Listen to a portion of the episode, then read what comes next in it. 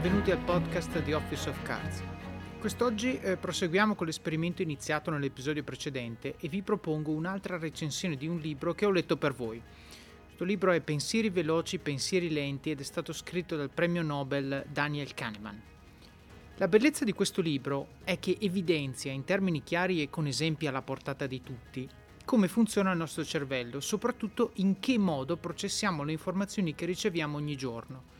E questo è molto importante al giorno d'oggi perché mai come in questo periodo storico il nostro cervello è stimolato milioni di volte al giorno da un sacco di stimoli eh, su uh, social media, su libri, colleghi, riunioni, uh, giornali, qualsiasi cosa. Quindi è molto importante che siamo consapevoli di come queste informazioni con le quali veniamo bombardati uh, vengono registrate dal nostro cervello. Perché il modo in cui eh, noi registriamo queste informazioni, il modo in cui le processiamo, determina i nostri comportamenti e quindi tante volte se non siamo consapevoli di come questo processo di assorbimento avviene, rischiamo di fare sen- scelte sbagliate senza nemmeno accorgercene. Come sempre vi invito a condividere i link a questo episodio e al podcast se vi è piaciuto e a lasciare commenti su Apple Podcast, Spotify, Stitcher oppure anche su LinkedIn, Facebook, Twitter o Instagram. Commenti anche su questo formato sperimentale, ovviamente è il secondo episodio che faccio di questo tipo, mi piacerebbe sapere se, se vi piace. Ne leggo un paio, un paio di commenti che ho ricevuto di recente. Il primo è proprio l'assist all'episodio di oggi. Eh, questo ascoltatore mi scrive su LinkedIn e mi dice: Ciao Davide, ti scrivo per suggerirti di analizzare il libro che hai menzionato su quasi tutti i tuoi podcast, Thinking Fast and Slow, che è esattamente il libro che vediamo oggi. Ti ringrazio molto per aiutare i giovani neolaureati come me a capire dove può far meno male sbattere la testa. Post scriptum sogno Office of Cards autografato. Allora, sicuramente faremo avere una copia del libro autografato a questo ascoltatore. Mi piace molto che lui dà per scontato che la testa va sbattuta e, e, e dice dove può far meno male sbattere la testa è vero, è un fatto e uno dei motivi per cui ho scritto Office of Cards è quello di cercare di condividere gli errori che ho fatto io e soprattutto le riflessioni che mi hanno spinto a capire cosa fare per non farli ancora, eh, sperando che a voi possano risparmiare, risparmiare anche il primo errore, ecco, quello che invece io ho fatto. Abbiamo poi un'altra recensione, un altro eh, commento sull'episodio 10, la sessione di coaching che ho fatto con, con un ascoltatore e, e, il commento legge così: Gran bella puntata, interessante. Condivido i tuoi consigli di parlare con il capo per far sapere le tue intenzioni e di, andarsene, di cercare di andarsene in buoni rapporti. Personalmente, nell'azienda attuale ho già parlato apertamente tre volte con il mio capo, ma non si è smosso niente. Trovo che a buone si possa dire tutto e se c'è un capo che non è in grado di tollerare una semplice richiesta di miglioramento personale, anche solo sotto forma di consiglio, forse è meglio lasciare quel posto di lavoro, se possibile. Il problema che condivido con l'ospite è la mancanza di chiarezza su cosa voglio realmente ottenere. Grazie a te e all'altro Davide per aver condiviso la vostra conversazione. Questo, questo è vero, quella, frase, quella frasetta lì è il centro del problema, è il fatto di non sapere cosa voglio realmente ottenere. Cambiare lavoro è una cosa che bisognerebbe cercare di fare eh, un numero di volte, diciamo, limitato, non, non, per sempre, nel senso una volta che si fa un lavoro bisognerebbe cercare di farlo durare un pochino, quindi eh, ehm, è importante che le riflessioni che ci portano a dire devo cambiare siano innanzitutto riflessioni chiare su quello che abbiamo, secondariamente siano eh, basate su ragionamenti chiari e oggettivi su quello che vogliamo. Ed è il motivo per cui in Office of Cards spendo un intero capitolo su questo concetto della Job Compass, quindi la bussola del lavoro, questo strumento, questo approccio per riuscire realmente eh, a stabilire criteri oggettivi su che cosa potrebbe essere una cosa migliore rispetto a quella che abbiamo. Eh, d- dopodiché c'è anche tutta la parte la, eh, in fondo al libro Office Extras che ci spiegano in modo concreto, una volta che abbiamo chiara l'idea su cosa vogliamo, come fare a preparare il colloquio, come fare a prepararci per eh, diciamo, raccogliere informazioni su un'azienda nella quale vogliamo andare a lavorare, eccetera, eccetera. Però concordo con questo ascoltatore, il problema di molti è che non sanno veramente cosa vogliono e pertanto diventa difficile poi andare a fare scelte eh, strutturate un sacco di persone, devo dire davvero eh, molti più di quelli che mi sarei aspettato, mi scrivono su LinkedIn per ringraziarmi. Eh, che dire, eh, grazie, è veramente stupendo e, e, i messaggi che ricevo sono bellissimi eh, la cosa che vi chiedo, se possibile, è le stesse cose che scrivete a me, scrivetele poi in pubblico anche su LinkedIn. Eh, o magari come recensioni su Amazon se avete letto il libro e vi è piaciuto, o come recensioni su Apple Podcast se ascoltate questo podcast e vi piace, in modo che tutti possano vederlo. Questi commenti, questa condivisione sono importanti perché aiutano questo podcast a raggiungere il numero maggiore di persone possibile e ad avere successo. Eh, il successo di questo podcast dipende sostanzialmente da due cose. Una la controllo io e una la controllate voi. Quella che controllo io è la qualità dei contenuti e io faccio del mio meglio per cercare di leggere libri interessanti, intervistare persone che hanno storie, eh, diciamo, che ci insegnano qualcosa e poi anche rispondere alle vostre domande. Eh, però la parte condivisione quella dovete farla voi. Eh, dovete, se vi piace, se pensate che ci sia un amico che può beneficiare dall'ascolto di questo podcast o anche semplicemente se volete condividerlo sui vostri feed, sul vostro LinkedIn, sul vostro Facebook, magari tra, tra i vostri contatti qualcuno poi ascolta, ascolta questo podcast. Non datelo per scontato. Ecco, questo, i podcast non si comunicano da soli, io non spendo niente in marketing, preferisco spendere i soldi su, sui libri eh, per, per, diciamo anche raggiungere persone che hanno storie interessanti eccetera eccetera rendere i contenuti di qualità piuttosto che eh, diciamo spenderle in marketing e avere poi persone che sono magari non del tutto interessate ad ascoltare questo podcast. Eh, che dire, io apprezzo tutto, anche un semplice like, eh, va, va, bene tutto, però eh, le analisi che ho fatto dimostrano che eh, la condivisione attiva ha un impatto molto superiore sui download. Quando qualcuno fa una condivisione attiva, quindi magari citando il libro, riferendo un passaggio, riferendo un hashtag, riferendo un cambiamento, riferendo un, magari un cambio di mentalità, un cambio di abitudini che ha fatto dopo aver ascoltato un episodio del podcast oppure dopo aver letto un passaggio del libro, ecco, questo è quello che veramente fa la differenza e, questo è il segno più tangibile. Se vi sentite grati nei miei confronti per il contenuto che ho condiviso, questo è il modo migliore che, che ci sia per, per dire grazie. Tornando al libro, se non l'avete ancora comprato, lo trovate su Amazon, Apple Books e i principali siti per l'acquisto di libri online.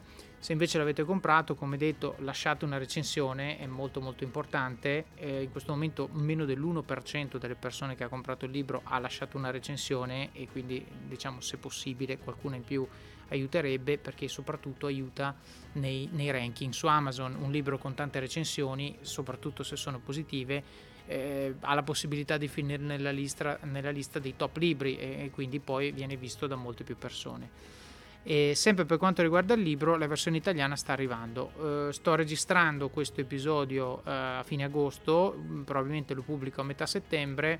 Quello che voglio dirvi è che ieri ho finito l'ultima pagina del libro in italiano, quindi adesso si tratta di passare dal manoscritto a, a un oggetto cartaceo o digitale che voi potrete acquistare, spero nei limiti del possibile in un mesetto di, di eh, renderlo disponibile. Se vi piace, quindi condividete, commentate, parlatene con i vostri amici, fidanzati, capi, team, collaboratori, parenti di ogni genere. Questi contenuti veramente si applicano alla vita, si applicano a tutte le situazioni e non solamente a realtà aziendali eh, grandi e complicate. Seguite Office of Cards come sempre sui social, eh, Instagram, LinkedIn, Twitter, eh, Facebook. Suggeritemi libri da recensire, come vedete questo episodio è nella prova, vi ascolto. Eh, persone da intervistare oppure fate domande che io poi raccolgo e affronto in episodi dedicati di domande e risposte. Non dimenticatevi infine di iscrivervi al podcast sulle piattaforme che utilizzate, così ogni volta che pubblico un episodio uh, ricevete la notifica e, e, l'avete subito a disposizione, e anche al blog it.officeofcards.com per avere eh, diciamo, tutte le news ricevere le nostre newsletter e le mail.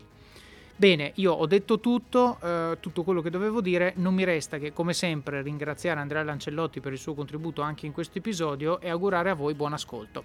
Grazie mille. Benvenuto, benvenuto Andrea. Ciao a tutti.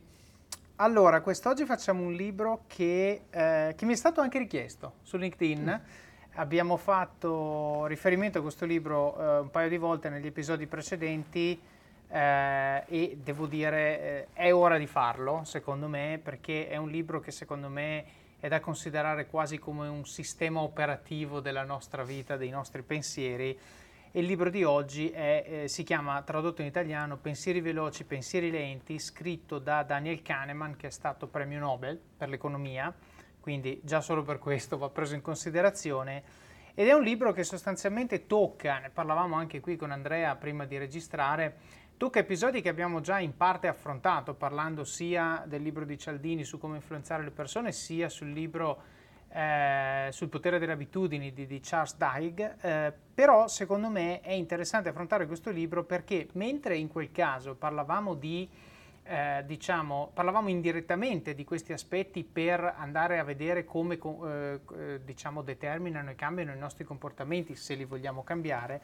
Questo libro invece insiste molto di più sul, sull'aspetto eh, mentale, quindi eh, anche se alla fine poi non facciamo niente, questo libro secondo me, lo dirò tante volte durante questo episodio, ha molto a che vedere con la, nost- con la consapevolezza, con la nostra consapevolezza con cui noi processiamo le informazioni a cui siamo esposti tutti i giorni.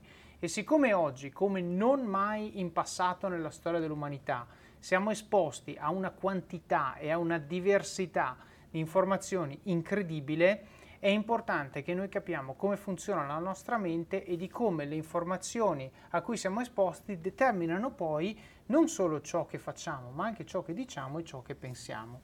Quindi secondo me questo libro è assolutamente fondamentale. Come sempre, lo dico adesso, poi non lo dico più, compratelo. Vi metto in guardia, è un libro lungo, è un libro sicuramente non di facilissima lettura, però è un libro che secondo me eh, può avere un impatto veramente importante sulla, sulla vostra vita. Allora, proseguiamo il nostro esperimento di eh, fare questi episodi senza leggere il libro, anche perché se facessimo questo in profondità sarebbero probabilmente sette episodi. Un paio di giorni. Esatto. Eh, abbiamo quindi degli appunti qui di fronte a noi, eh, di fronte a noi e cercheremo un pochino di eh, andare a toccare i punti fondamentali di questo libro.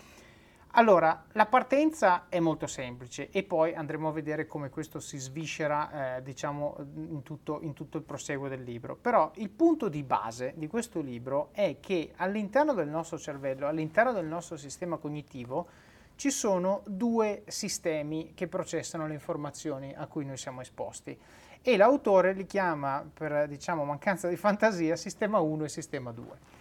Il sistema 1 è un sistema impulsivo, automatico, intuitivo. È sostanzialmente quello che ci viene in mente di botto, sul colpo. Quando vediamo un'informazione, se vediamo un oggetto rosso, pensiamo è rosso.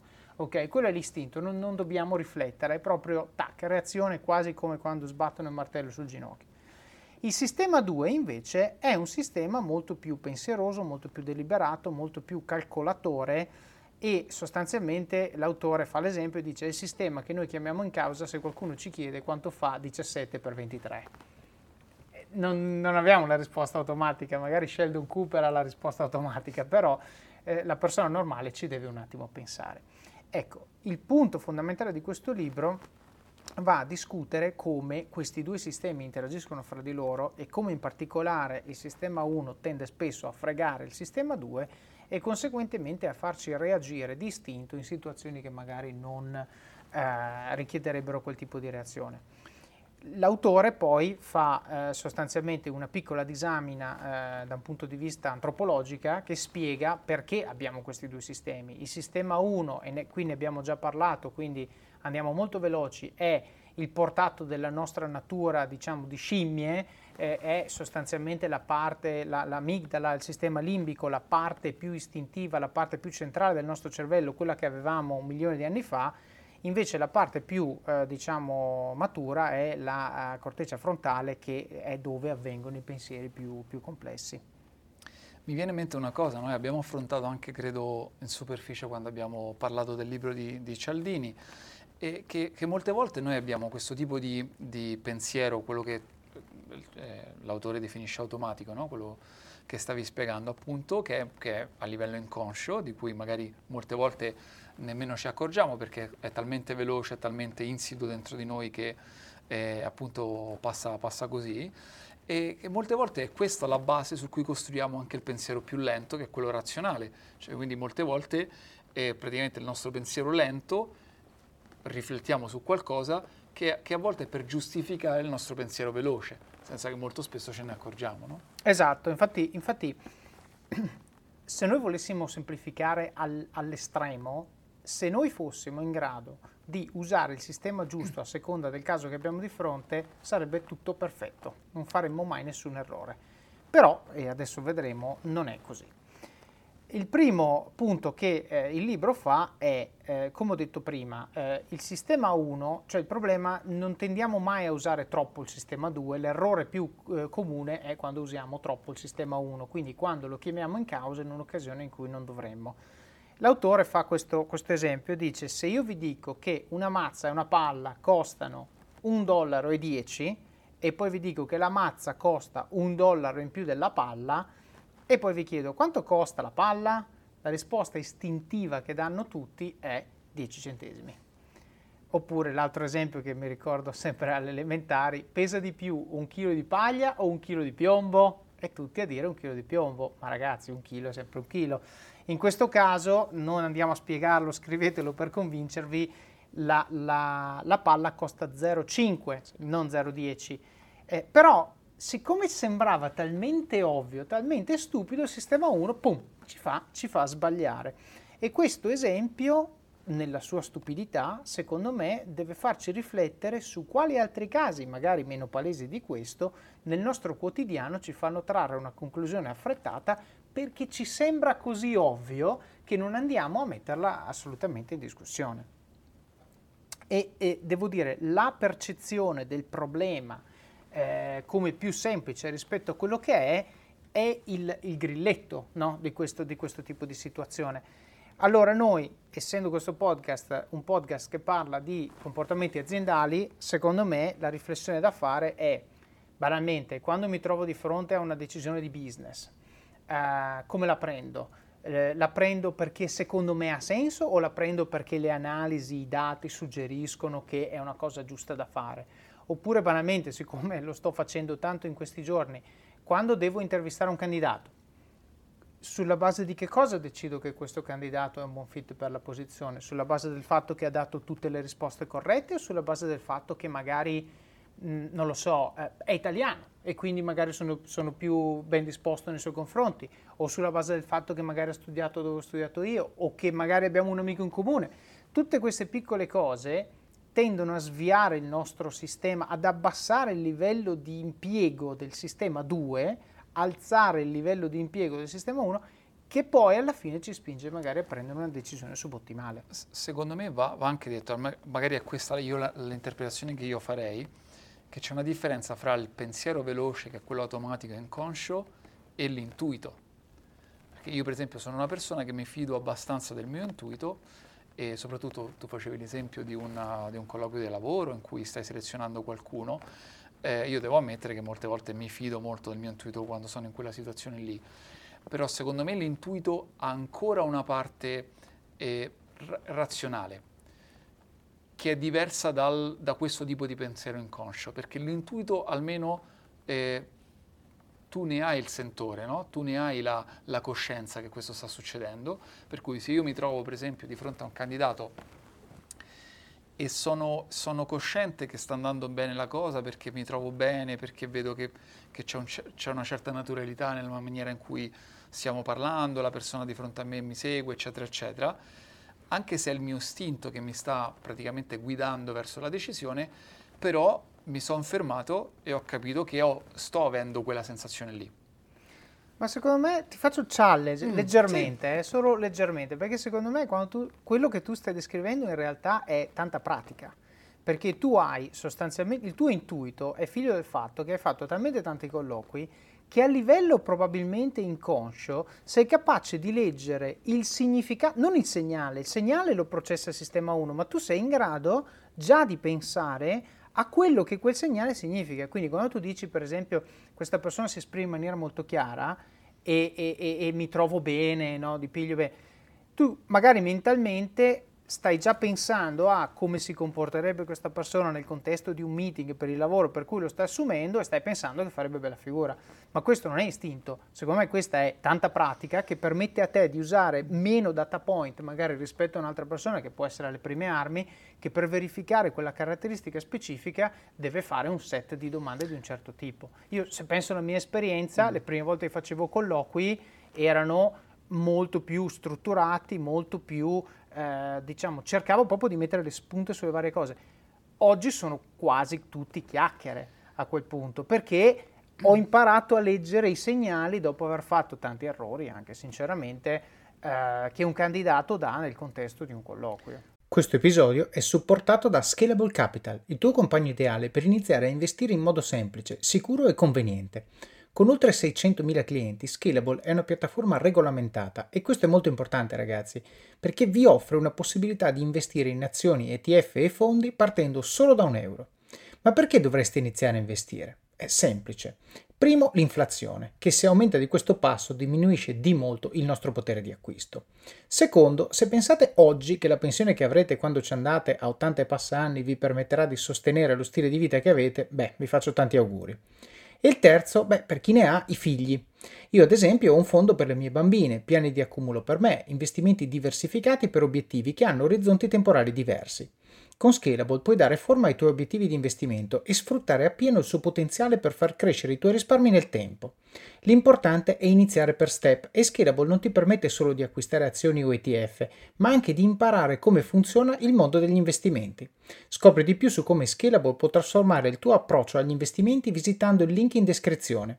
Ricorda, con Scalable il tuo viaggio finanziario può iniziare solo con un euro. Non aspettare, investi nel tuo futuro oggi stesso con Scalable Capital. Sì, magari io, io, quando parlo di istinto è vero, forse, forse, non è tanto istinto, è intuizione, no?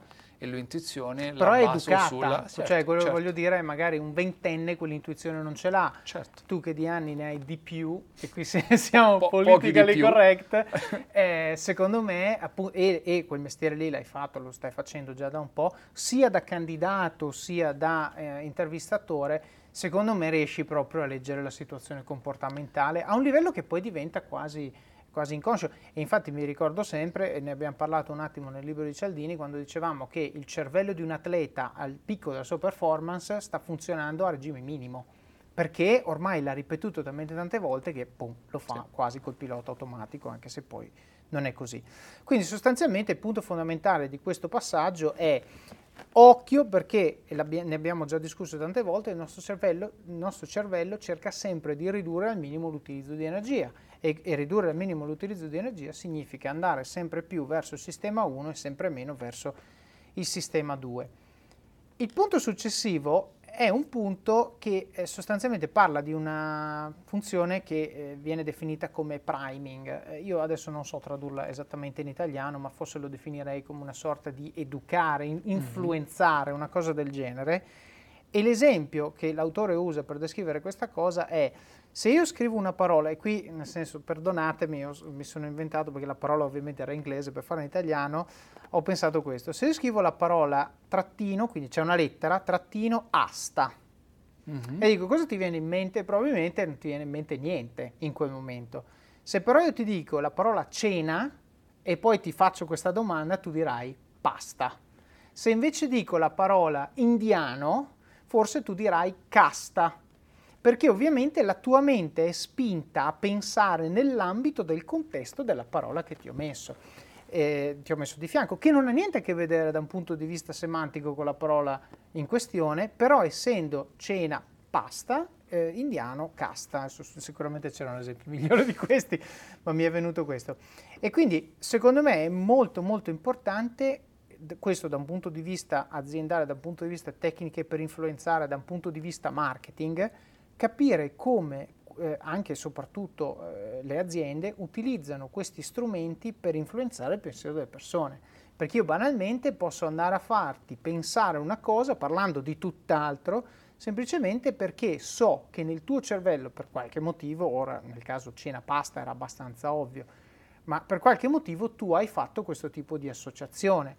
Io ho visto un documentario questo weekend che consiglio a tutti, però purtroppo in inglese, che si chiama The Century of the Self, Mm. eh, che sono quel tipo di cose che posso guardare solo quando mia moglie non è a casa, perché è, è- assolutamente una, una nerdata di marketing incredibile, che parla di uno psicologo comportamentale che era il nipote di Freud, che sostanzialmente è l'uomo che ha inventato il consumismo. E alla base del suo pensiero c'è, eh, adesso guardate il documentario perché c'è un sacco di cose in quel documentario, ma l'esempio che lui fa è le donne nel dopoguerra non potevano fumare in pubblico perché la sigaretta veniva vista come simbolo del pene e quel tipo di gesto era un gesto volgare e quindi non si faceva. E lui eh, però era stato, diciamo, eh, impiegato dalla Lucky Strike, abbiamo un problema, vorremmo esatto. vendere all'altra metà della popolazione mondiale. E lui cosa ha fatto? Eh, è andato al... Ehm, ha pagato una serie di ragazze che erano le debuttanti, quindi persone che erano al centro della società di quel tipo anche di fascia d'età negli anni, negli anni 20. E alla parata di Pasqua che si fa in centro a New York, lui era venuto a sapere che ci sarebbe stata una dimostrazione delle suffragette che, volevano, che spingevano per i diritti delle donne, per il voto, e quindi sapeva che ci sarebbe stato un sacco di, eh, un sacco di stampa che avrebbe coperto l'evento. E lui ha detto alle debuttanti fumate sigarette, no, le ha pagate per fare quel gesto.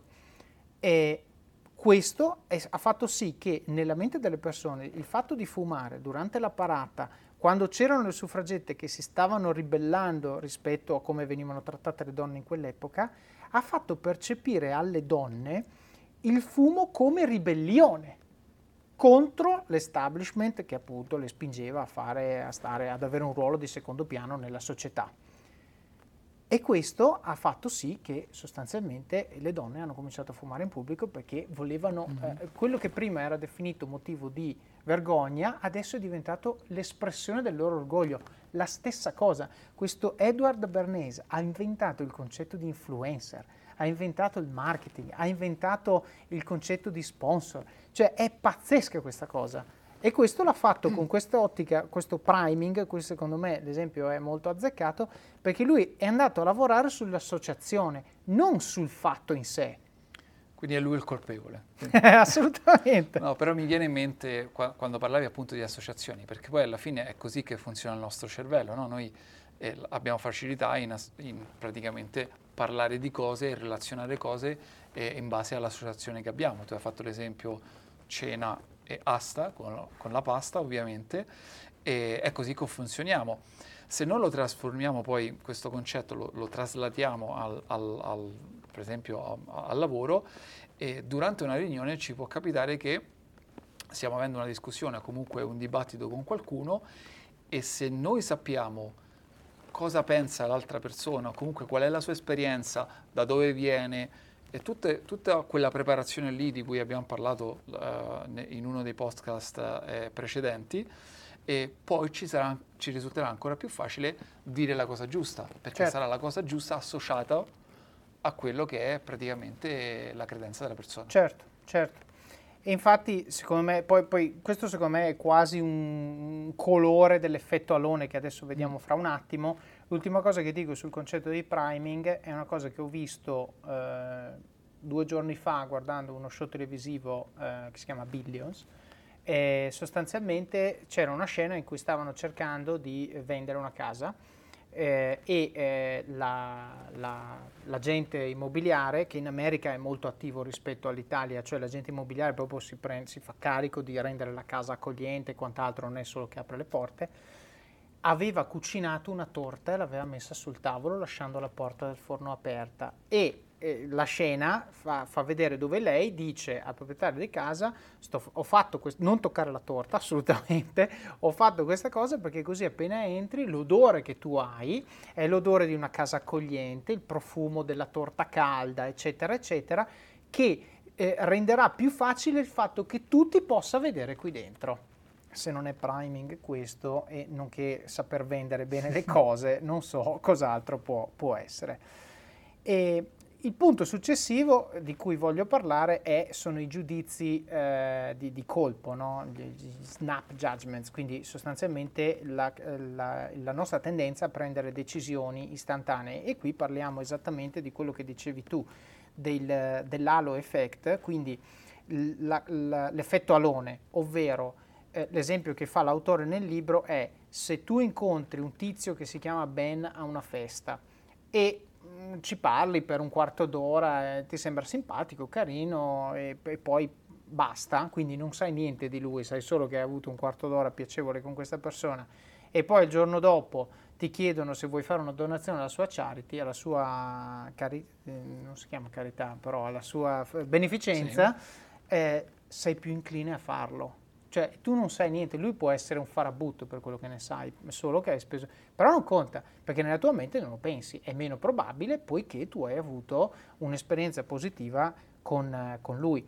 E quindi questo effetto alone, dove tu trasli quei 15 minuti di conversazione piacevole nel giudicare lui una persona assolutamente meravigliosa e degna della tua donazione, è un errore che tu fai prendendo appunto queste decisioni, queste decisioni istintive. Sì, perché anche, anche perché, come abbiamo detto eh, per le associazioni, vale anche per le valutazioni.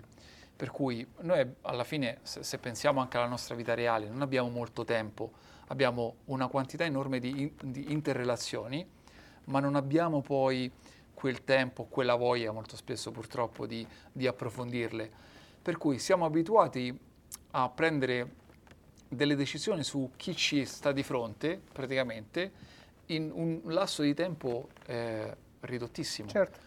E per cui anche il nostro cervello si è abituato, in, in un senso, a, a, valutare le persone che ci stanno di fronte in, in un, praticamente in un, in un niente.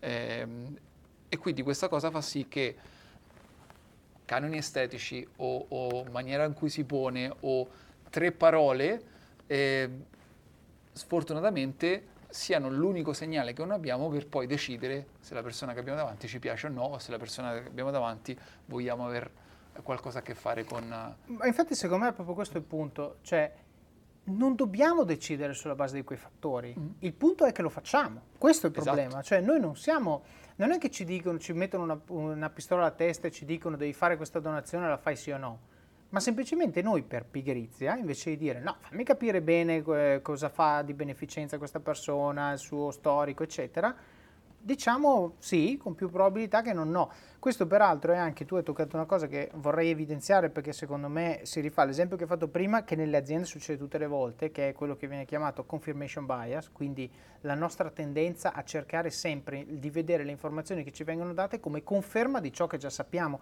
Il problema è che se quello che, sa- che sappiamo è sbagliato in prima istanza, stiamo costruendo falsità su falsità e questo nel mondo di Facebook delle face news va sottolineato alla stragrande, eh, però appunto tante volte io mi trovo in un meeting dove la persona che dice una cosa è una persona di grande reputazione, grande rispettabilità, che tipicamente ha ragione e sono inclinato a pensare che anche in questo punto avrà ragione, ma, ma è sbagliato.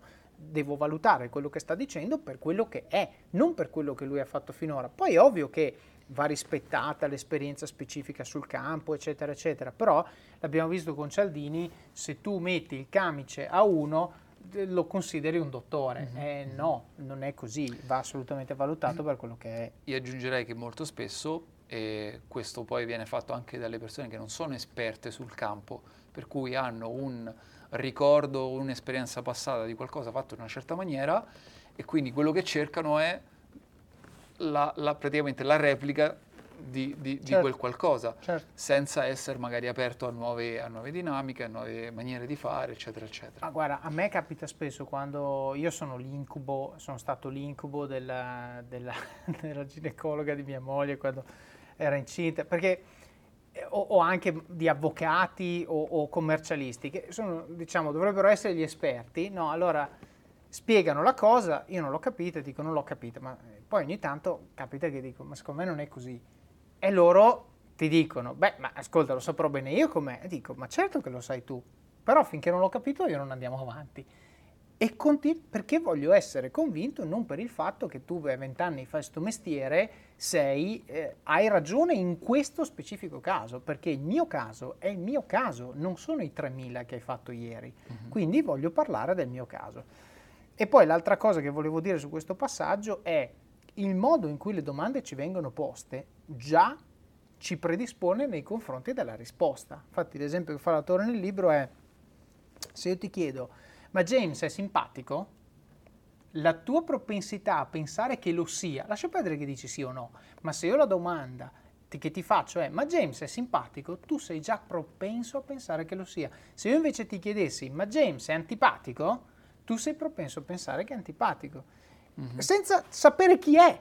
Cioè, questa è la cosa assurda. Non ti ho detto chi, chi, sia questo James, magari non conosci nessuno che si chiama così, eppure se ti metto la domanda in quel modo, la risposta già la stai guidando. Infatti addirittura mi ricordo che in alcuni show televisivi dove, dove eh, c'è l'avvocato, insomma, situazione in tribunale, c'è un protocollo specifico in cui tu puoi fare le domande al, al testimone senza ovviamente guidare la risposta, perché loro fanno l'obiezione e dicono it's a leading question, è una mm. domanda che, che, suggerisce la risposta e non la puoi fare perché altrimenti eh, chiaramente stai guidando anche il verdetto. Stavo riflettendo sul fatto che da adesso in poi, dopo questo podcast, avrai meno opportunità di avere dottori o avvocati perché nessuno vorrà io, averti io come cliente. Però. Io li odio, mi ricordo quando facevano gli esami del sangue, ah questi valori sono giusti, ma perché sono giusti? Fammi capire. Eh, poi quando erano sbagliati, no, ma, quindi le conseguenze, un incubo, veramente, vabbè. E, ehm, andiamo avanti con una parola assolutamente fondamentale eh, per quanto riguarda i processi cognitivi, che è la parola euristica. Quindi siamo sempre nell'ambito delle decisioni prese sulla base di informazioni parziali, quindi decisioni, chiamiamole istintive, ma sostanzialmente sistema 1. No? La parola euristica è sostanzialmente rappresentativa di una scorciatoia che la nostra mente eh, va a prendere per sostanzialmente analizzare il contesto che ci viene, ci viene predisposto. Quindi sostanzialmente questo è quello che dicevamo, che, di cui ne abbiamo parlato tanto nel potere delle abitudini, quando noi vogliamo ridurre il nostro carico cognitivo, se, una situazione, se ci esponiamo a una situazione tante volte diventa sempre più nota e quindi mm, ci, tutte le domande che ci siamo poste la prima volta, la seconda volta diventano il 90%, la terza l'80% e poi diamo per scontato tantissime cose. Pensate banalmente, non so, alla strada che fate per andare a lavorare tutti i giorni. Il, la prima volta magari avete usato il navigatore satellitare, dopo un mese la fate dormendo. No, questo è un po' il, il ragionamento. È una scorciatoia, però cosa succede se cambia qualcosa? Cosa succede se c'è un tipo di stimolo diverso e voi avete il pilota automatico in quel momento lì? Lo processate? E la cosa secondo me importante è approfondire anche eh, quali sono i due principali tipi di euristica che subentrano eh, e che ci fanno prendere queste scorciatoie. Il primo si chiama euristica di sostituzione, la seconda di disponibilità.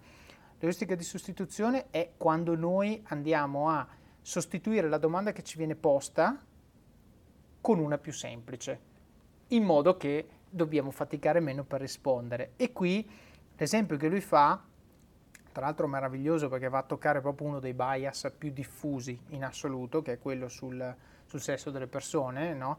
soprattutto discriminatorio nei confronti delle donne, se la domanda è questa donna è candidata per fare lo sceriffo di questa città, secondo te lo farà bene? Questa è la domanda. La domanda è sulla competenza di questa donna per fare quel mestiere. Però nella nostra mente noi tendiamo a sostituire questa domanda con la domanda questa donna ha l'aspetto di una che farebbe bene quel mestiere? E lì stiamo valutando il suo sesso, non le sue competenze. E, e, questo però bisogna farlo, cioè a parte non bisogna farlo nel caso specifico, ma quando il nostro cervello fa questo switch e va sulla modalità euristica semplificativa, dobbiamo essere sicuri che la semplificazione sia una semplificazione che non ci fa perdere di vista qual era la domanda iniziale, perché semplificare va bene, ma se cambiamo il contesto non va più bene. Ed esserne cosciente credo che sia ancora più importante per la nostra generazione, perché credo anche questa, questa alla fine esigenza no, di, di, di, arrivare a scorciatoie in maniera molto maggiore rispetto a prima, è perché comunque oggi abbiamo più, molti più stimoli rispetto ad altri. Pensiamo solo al, ai lavori che abbiamo. Molto probabilmente eh, prima erano, c'erano dei lavori molto più specifici, per cui tu dovevi imparare a fare determinate cose e quello era, cioè deviavi molto poco da, da quello che era tuo, la tua specializzazione. Oggi anche se siamo magari come, come te eh, eh, nella parte analitica o magari siamo in finance o siamo in marketing, ma sempre di più partecipiamo a, un, a delle decisioni che sono eh, appunto più olistiche, sono comunque, prendono, prendono, in considerazione aspetti diversi dal nostro campo di, eh, dalla nostra area di, di expertise. Per cui molto spesso abbiamo molti più input e le cose che dobbiamo sapere sono molto più grandi, ci arrivano da, da, da tutte le parti e alla fine il nostro cervello decide anche eh, su cosa possiamo fare a meno di più dettagli, su cosa eh, dobbiamo avere delle scorciatoie non sempre la, è, la, è, l'idea corretta, no? Il problema è esattamente questo, il problema è che noi crediamo di selezionare le fonti di informazione in maniera equa, ma non è così, perché soprattutto se noi usiamo come fonti di informazione eh, bah, facciamo due esempi concreti. No? Io voglio sapere cosa succede nel mondo. Ad oggi le prime due cose che mi vengono in mente sono il telegiornale o Facebook o social media in generale, no? mm-hmm. che poi nel mio feed, Twitter, chiamatelo come volete, quel che sia. Il telegiornale mi eh, propone ciò che loro ritengono sia rilevante per me, non ciò che io ritengo sia rilevante per me e lo fanno cercando di dare rilevanza comunque a un consenso che dice che se è successa quella tragedia bisogna parlarne, va bene. Però attenzione, il telegiornale ha un obiettivo che non è quello di informare me, è quello di fare ascolti. I social media, stesso discorso. Nel mio feed ci sarà perché la gente che fa parte del mio network commenta, replica, condivide, eccetera, eccetera, ci saranno le informazioni eh, di quello che sta succedendo. Però anche qui, intanto sto vedendo ciò che loro condividono, che può essere già una visione parziale del mondo. Secondo, sto vedendo ciò che l'algoritmo del social network decide è rilevante per me e siccome l'obiettivo del social network, di nuovo, non è quello di informarmi, l'obiettivo del social network è quello di tenermi inchiodato al social network, così mi fanno vedere più pubblicità e fanno più soldi, il loro obiettivo, pertanto, essendo questo, fa sì che loro cerchino di farmi vedere cose che mi piacciono e non espormi al punto di vista opposto. Io di questo ne ho parlato in Office of Cards, siccome eh, il libro è uscito quando più o meno c'era ehm, diciamo, negli ultimi anni, l'elezione di Trump, il voto della Brexit, il famoso uh-huh. articolo 4 della Costituzione italiana qualche anno fa, io quello che invito sempre la gente a fare quando si trova di fronte a queste grandi scelte su cui, diciamoci la verità, l'uomo medio non è istruito a livello tale da capire le implicazioni, quello che io dico è informatevi, ma informatevi anche sull'altra parte però, non che se lo dice il 5 Stelle sono d'accordo e se lo dice il PD no, perché magari su questa decisione specifica ha ragione il PD e ha torto il 5 Stelle e lo dico senza sapere niente di politica italiana, eh, non sto prendendo le parti di nessuno. Però in generale sulla decisione specifica qui è proprio il punto dove l'effetto alone ci frega di più. Vacanze in Sicilia o in Sardegna. Con i traghetti GNV viaggi in relax, porti tutto quello che vuoi e ottieni super vantaggi. Col nuovo programma Fedeltà MyGNV accumuli punti viaggiando, ricevi un cashback del 20% e tanti sconti a bordo. Non c'è modo più conveniente per andare in vacanza. Scopri i dettagli su gnv.it. E quindi tornando al tema della euristica, del secondo tipo di euristica, quella della disponibilità, questo è proprio il punto dove noi, se io faccio eh, banalmente guardo il telegiornale, il telegiornale eh, dicono che c'è stato un incidente in auto e sono morti in 5 e poi faccio la domanda, ma secondo te muoiono di più persone per incidente d'auto o per infarto? La gente dirà incidente d'auto, quando in realtà il rapporto è 10 a 1 sugli infarti. Però chiaramente eh, la notizia di dire che è morto uno di infarto non fa notizia, quindi il telegiornale non ne parla, quindi io deduco che è più probabile morire eh, in un incidente d'auto. A me ha fatto molto riflettere quella famosa notizia che è uscita credo un anno fa, quando un, una persona è morta su una Tesla e la Tesla stava guidando da sola. Ecco che le auto che guidano da sole non sono sicure. Al, mo- al mondo oggi c'è un deceduto per guida automatica. Quanti ce ne sono al secondo per guida manuale? Mm-hmm. No? Quindi non diciamo che le auto che guidano automaticamente non sono sicure, no? O perlomeno non traiamone una conclusione. E il punto successivo è sostanzialmente il punto che riguarda eh, la, la, conseguenza logica di quello che ho appena detto. Quindi qui parliamo di due concetti statistici, però eh, che no, non voglio spiegare la matematica nel, nel, questo, nel, nel, contesto di questo podcast, ma voglio spiegare come la, il sistema 1 ci fa veramente andare contro il buon senso, perché la statistica, a parte le formule, ma la statistica è buon senso alla fine della fiera. E qui ci sono due concetti che vanno tenuti presenti. Uno è il base rate, quindi la, la, sostanzialmente il, il, punto di base no? in cui eh, un evento è probabile che succeda, e l'altro è eh, quello che viene definito ritorno alla media. No? Questi due concetti, il concetto base rate è estremamente facile, è se io vi dico che c'è, qui l'esempio del libro, eh, una compagnia di taxi in cui il 20% eh, dei taxi sono gialli e l'80% sono rossi, il base rate significa che il, se io ti dico che colore sarà il prossimo taxi che passa, tu all'80% ci becchi se è rosso. Se dici rosso l'80% è giusto, se dici giallo hai il 20% di probabilità. Ecco, qual è il problema? Il problema è che se io ti faccio questa domanda do, dopo che tu hai appena visto passare 5 taxi rossi, ti verrà da dire che è più probabile che il prossimo sia giallo. Ma non è vero, perché la probabilità è comunque ancora intorno, non esattamente perché 5 sono passati, quindi forse non ripassano, ma è comunque molto più alta di dire è più probabile che passi il, il, taxi rosso. A me viene in mente quel giochino che hanno fatto a me alle medie per spiegarmi il concetto di statistica, il concetto soprattutto di permutazioni e combinazioni, sul lancio della monetina.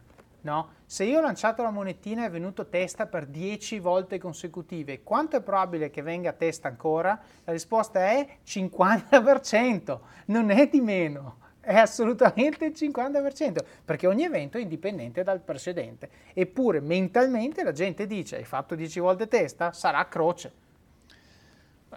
Penso che i casino abbiano avuto abbastanza soldi su, su, questa, su questa cosa, però pensiamo a quanto sia potente questo applicato anche nell'ambito lavorativo. No? Molto, molto, spesso noi prendiamo decisioni sulla base di eh, cose che pensiamo succederanno, no? molto spesso lavoriamo su forecast o previsioni, eccetera, eccetera, e molto spesso se non stiamo attenti a questo tipo di considerazioni che possono essere spontanee e quando non sono coscienti saranno pericolose, prenderemo la decisione incorretta. Esatto, esatto. E tra l'altro soprattutto se magari qualcuno segue la, la finanza, no? appena un titolo va giù dice adesso rimbalza e torna su. Ma chi te lo dice? No? Poi ovviamente in quel caso magari ci sono dei motivi che l'hanno portato ad andare giù, quindi magari poi tornerà su, ma non puoi dire che poiché è sceso allora sale, perché può succedere, può non succedere. Un altro punto fondamentale su cui l'autore riflette è eh, la memoria e soprattutto il modo in cui noi processiamo le esperienze che ci vengono date. Questo è molto importante perché il modo in cui noi processiamo ciò che viviamo determina il modo in cui reagiremo a ciò che vediamo adesso perché lo rapportiamo a ciò che sappiamo, soprattutto quando questo fa sì che ci sentiamo a nostro agio e lo riconduciamo a tutti i casi che abbiamo detto prima, un'euristica più semplice, un, un comportamento istintivo, eccetera, eccetera. E la differenza che lui fa, quindi la nostra memoria, sostanzialmente eh, registra le informazioni in due, in due, modi diversi. Una è la memoria esperienziale, l'altra è la memoria vera e propria, che è la memoria proprio del ricordo. La memoria esperienziale sostanzialmente risponde alla domanda come ti stai sentendo adesso nel fare questa cosa. Quindi supponete una cena, una cena di tre portate, c'è un primo, c'è un secondo, c'è un dolce. Se io ti chiedo, il primo è meraviglioso, il secondo è meraviglioso, il dolce no. Se io ti chiedo com'è il primo, tu dici, ah, buonissimo, meraviglioso. Com'è il secondo? Ah, fantastico, non ho mangiato niente di così buono. Com'è il dolce? Ma, insomma, se te lo chiedo dopo un mese, com'era quella cena? Tu dirai, ma, insomma, ma come mai, insomma, hai mangiato il primo più buono del mondo, il secondo più buono del mondo, il dolce era così così, eppure dici, ma insomma, perché la nostra memoria tende purtroppo a ricordare in maniera più viva e a dare molto più peso al, alla fine di un'esperienza. Infatti l'esperimento che fa, qui sicuramente era più piacevole parlare di una cena meravigliosa, qui l'esempio che lui fa è, è una, un esperimento che è stato fatto a dei pazienti stata, eh, che sono stati sottoposti a una colonoscopia. E un gruppo di loro ha fatto una procedura un po' più lunga, però con un livello di invasività e dolore più o meno costante, un altro gruppo di loro l'ha fatto una procedura molto più breve, che però alla fine, nell'ultimo minuto, era molto più dolorosa.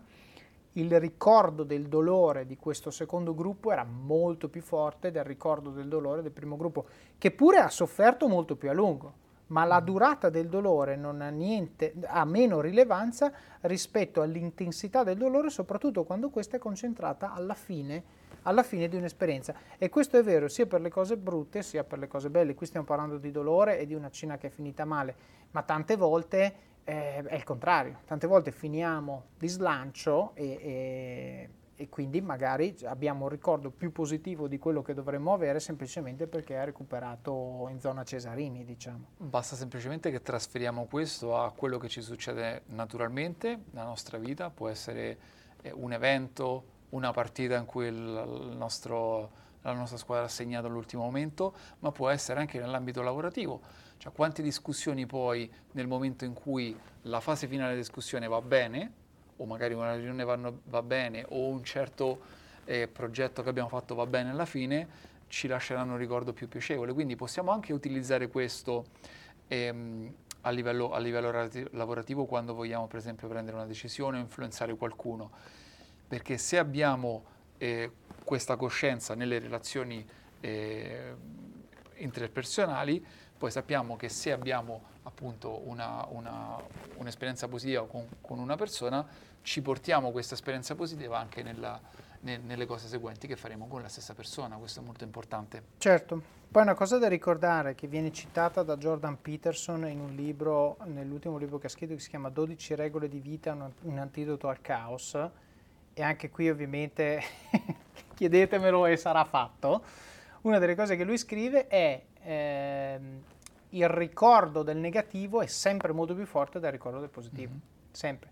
Quindi non dimentichiamoci mai che quando pesiamo le cose, inconsciamente i nostri pesi non sono mai al 50% buono e 50% cattivo, quindi se ho fatto una cosa buona e una cattiva sarò nella media. Se ho fatto una buona e una cattiva, nel mio caso personale sono 99 e 1, quindi 99 negativo e devo risolvere il problema e 1 la cosa positiva.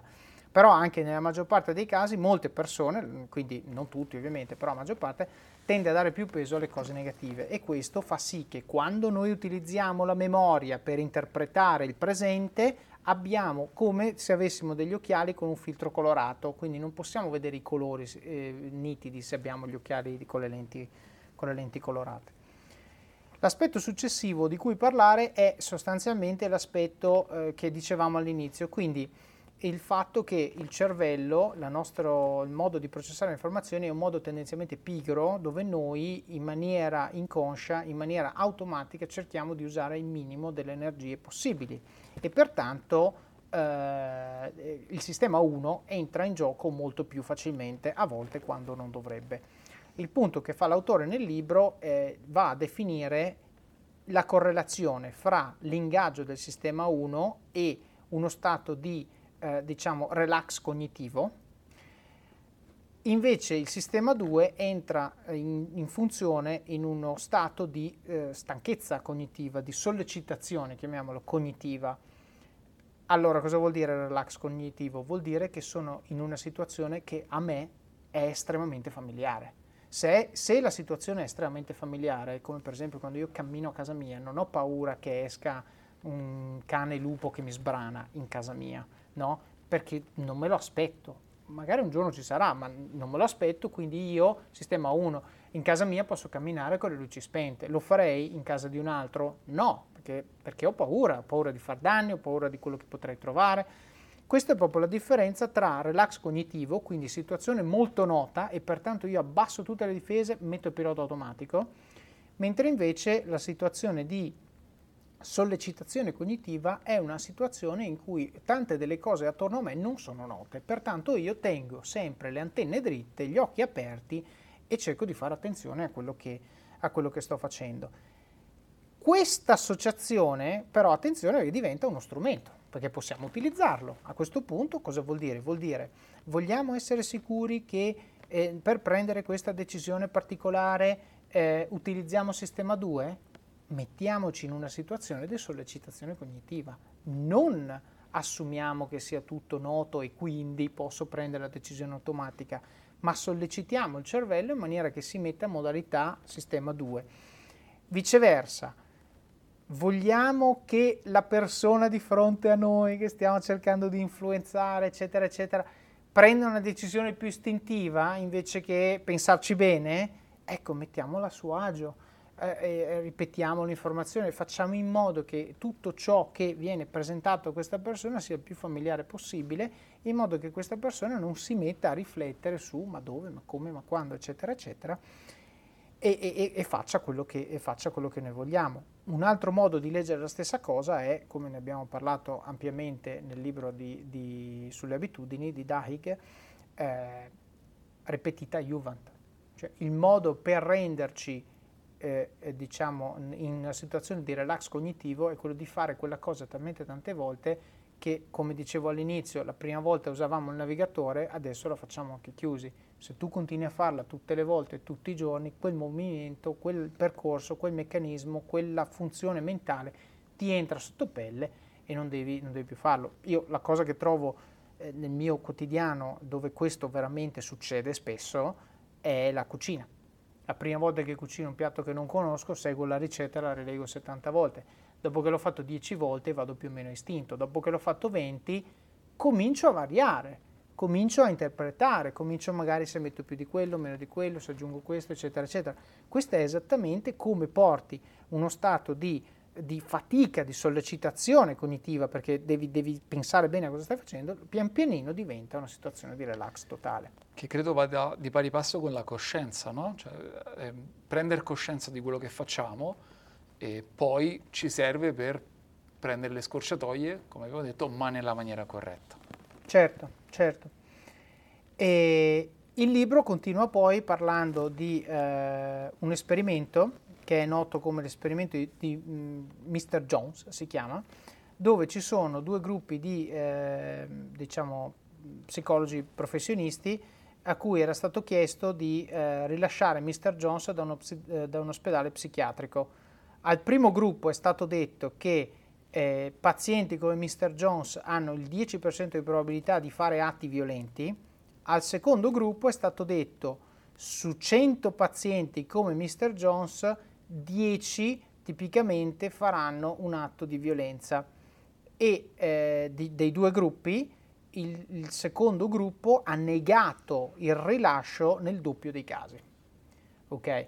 Questo che cosa ci dice? Ci dice che il modo in cui le probabilità che abbiamo ci vengono presentate ha un impatto diretto sulla nostra propensità a fare una cosa piuttosto che no, soprattutto nel caso specifico a prendere un rischio, perché quando il medico prende questo tipo di decisione si sta prendendo un rischio, peraltro sulla pelle degli altri. Eh, questo, diciamo, un po' ne abbiamo già parlato anche prima quando abbiamo parlato del fatto che se io ti chiedo se James è simpatico, tu sarai propenso a dire sì. Ecco, qui è uguale. Però attenzione perché qui stiamo parlando di virgole, ragazzi, quindi occhio quando leggete quelle maledette notizie false sui social media, pensateci, qui in un caso il 10% commette un atto di violenza. Cosa vuol dire il 10%? Vuol dire 10 su 100 e lo dice, ok? Però è il 10%. Il secondo dice su 100 persone 10 fanno un atto di violenza, quindi 10 che fanno un atto di violenza è molto tangibile, molto concreto, cioè tu ti immagini 10 di questi per la strada e quindi dici no, no, no. Quando invece ti dico 10% è astratto, è un numero, cos'è 10%? Su quanti poi? Boh. E quindi sei meno propenso a... E stiamo parlando di psichiatri professionisti che sanno quello che stanno facendo, che hanno questa responsabilità nei confronti delle persone che poi magari la violenza la subiscono. Quindi è, è pazzesco, veramente pazzesco. L'altra cosa e questo è un concetto di statistica estremamente importante, è quello che viene definito ehm, diciamo, la negligenza nei confronti del denominatore. Perché mm-hmm. chiaramente 10% può, vuol dire, può voler dire 10 persone se il campione è 100, può voler dire 1000 se il campione è 10.000. Certo. Quindi eh, qui qui c'è, c'è, proprio un problema di fondo, nel senso che se tu pensi che nel, nel mondo ci sono 10 di queste persone, magari boh, te la senti anche di correre il rischio, ma se ti dico che ce ne sono 1000, probabilmente hai un punto di vista diverso, ma è sempre 10%. E questo è assolutamente un modo tricky, e questo ne abbiamo già parlato, ma lo ripeto, quando vedete la pubblicità del dentifricio alla televisione o della crema antirughe che dice il 90% delle donne lo trova meraviglioso. Poi leggi sotto le righe piccole, campione 50 persone. Ma scusami, vuol dire 45. Cosa vuol dire? Vuol dire niente. Però questo ci serve, se, lo pensiamo poi in positivo, no? come, come, poterlo utilizzare in positivo, e ci può servire anche nel campo lavorativo per poi esporre le nostre, le nostre teorie, per esporre no, i, nostri, eh, i, nostri, proposal per una, una determinata soluzione se noi incontriamo come poter far, far sì che l'altra persona visualizza quale può essere l'impatto in una maniera, come dicevi tu, meno astratta ma più tangibile, ci sarà una più alta probabilità che l'altra persona ci dirà sì. Quindi io vedo anche questa cosa, da una parte, come, come, come bene spieghi tu, eh, nello stare attenti a come captare questo tipo di informazioni, ma dall'altra anche come un'opportunità per praticamente eh, rifrasare le, le, quello che vogliamo dire in un'altra, in un'altra maniera. Esatto, assolutamente. E poi, diciamo, il punto successivo, secondo me, proprio per far capire come anche quelli di noi che pensano di essere i più razionali possibili non lo sono. E qui mi sento chiamato assolutamente in causa.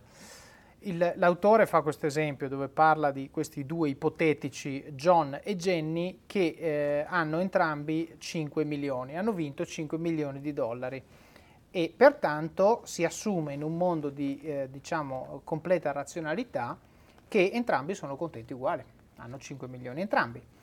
Ora dice, ok, aspetta un secondo, supponiamo che questi 5 milioni loro li abbiano vinti alla fine giornata al casino, però eh, John per un, per un attimo ha avuto 10 milioni e poi è uscito con 5 e Jenny un, ha avuto, è stata scarsa, sfigata tutto il giorno e poi alla fine è uscita con 5 milioni. Secondo voi sono contenti uguali? Assolutamente no. No, il fatto è, sono entrati con gli stessi soldi, sono usciti con gli stessi soldi, ma il modo in cui sono arrivati determina una serie di reazioni, una serie di emozioni, una serie di sensazioni relativamente a quella giornata completamente diversi. Ne parlavamo prima. John uscirà arrabbiato per avere magari vinto 5 milioni e Jenny uscirà estatica perché ha finito forte e lui ha finito, finito scarso, avrebbe potuto finire meglio. E questo sostanzialmente è un promemoria per noi, un, un segnale di allarme. Dobbiamo cercare di essere il più oggettivi possibile. Se, abbiamo, se l'ultimo meeting della giornata è stato negativo, ma abbiamo avuto una giornata positiva, non dobbiamo tornare a casa arrabbiati. No? Dobbiamo sempre cercare, anche se è difficile, perché qui la scienza ti, ci dice che la nostra mente funziona così, però non conta, dobbiamo sempre provarci cercare di fare, eh, di fare la media, non la media, diciamo, penalizzante. E adesso un bel caffè finito. Perché rischiare di rimanere senza caffè quando puoi abbonarti a Caffè Borbone? Prezzi vantaggiosi, costi di spedizione inclusi, tante possibilità di personalizzazione e l'abbonamento lo sospendi quando vuoi. Decidi tu la frequenza, la qualità, scegli tra le cialde e capsule compatibili e crea il tuo mix di gusti e miscele. Mai più senza caffè con l'abbonamento Caffè Borbone. Tutte le info su caffèborbone.com. Sì, e poi anche un altro aspetto, questo, questo, questo punto no, di, del fatto che noi non, praticamente non prendiamo decisioni puramente in maniera razionale.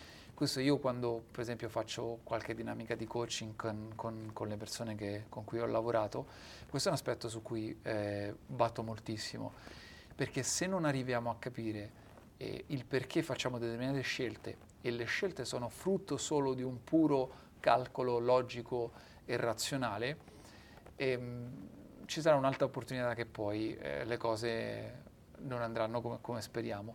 Perché poi tutti quegli elementi razionali possono cambiare in un determinato momento, ma se non siamo, non siamo, coscienti di una parte emotiva per cui stiamo prendendo una decisione, poi puramente guarderemo al risultato. Se il risultato non sarà quello che, che aspettiamo, questa cosa la vivremo male.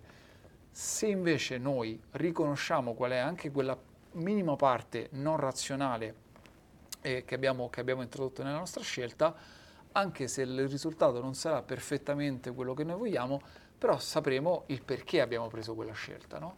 Quindi certo. questa secondo me è una cosa, una cosa importante. Certo.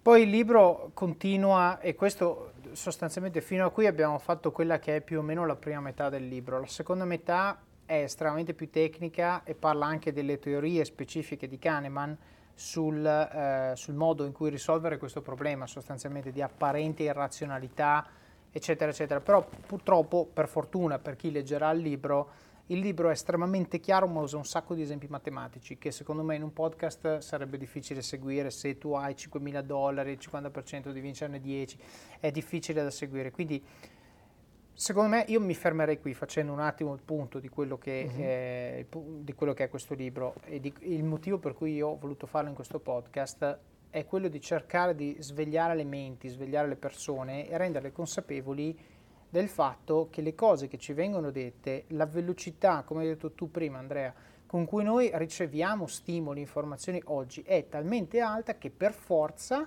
siccome siamo disegnati così, il nostro cervello cerca la strada più breve per processare e catalogare le informazioni. Spero che questo libro vi abbia convinto che la strada più breve è molto probabilmente quella sbagliata, perché se avete fortuna è quella giusta e va bene, non succede niente.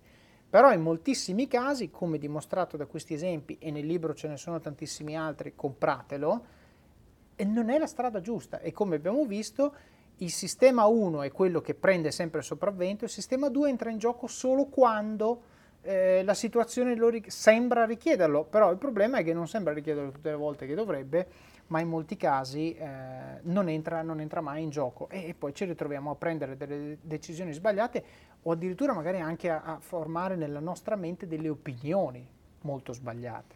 E credo che alla fine la parola chiave, come abbiamo anche detto varie volte negli altri podcast, è prendere coscienza. Se prendiamo coscienza, poi sapremo anche identificare quali sono i, i, i, pensieri lenti, quali sono quelli veloci e saperli anche utilizzare, perché molte volte queste scorciatoie ci sono di aiuto. Se non prendiamo coscienza poi saremo in balia di questo tipo di, di, di pensieri. No? Certo, e in questo secondo me ci aiuta molto eh, il fatto di avere intorno a noi persone con le quali affrontiamo questi discorsi e che ci aiutano magari a vedere le cose che facciamo, i nostri pensieri, le nostre idee da un altro punto di vista una delle cose che io, nel senso, ho voluto fortemente per questo podcast è un co-host, no? una persona mm-hmm. come te Andrea che prende lo stesso contenuto e lo vede dal suo punto di vista, cercando sempre di portare un angolo diverso. Spesso e volentieri siamo d'accordo, qualche volta no, ma va benissimo così. Certo. E questo fa sì che siamo sicuri, o relativamente sicuri,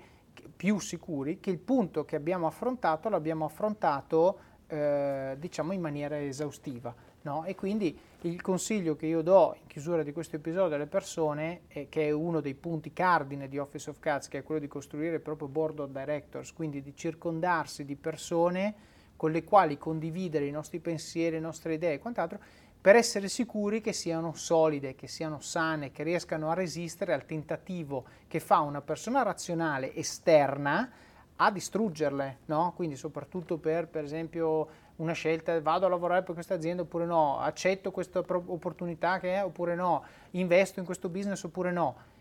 Occhio, perché l'istinto vi porterà a fare una cosa che magari è giusta, ma magari no. Invece il sistema 2 vi permette di valutare quella situazione in maniera oggettiva, il modo migliore per farlo scattare, per farlo entrare in funzione è quello di esporre la vostra idea a una persona che non ha magari il vostro preconcetto e pertanto va di sistema 2 per forza, perché dice non ne so niente, spiegamelo, che è quello che io provavo a fare con la ginecologa, l'avvocato e il commercialista e che però ovviamente loro, dal loro punto di vista va capito, loro vanno di sistema 1 e io dico no, io voglio capire le cose, no? E quindi questo secondo me è un po' il messaggio che, che voglio dare agli ascoltatori. Andrea, come sempre, grazie e a questo punto non ci resta che augurare a tutti un buon proseguimento e alla prossima. Grazie, ciao.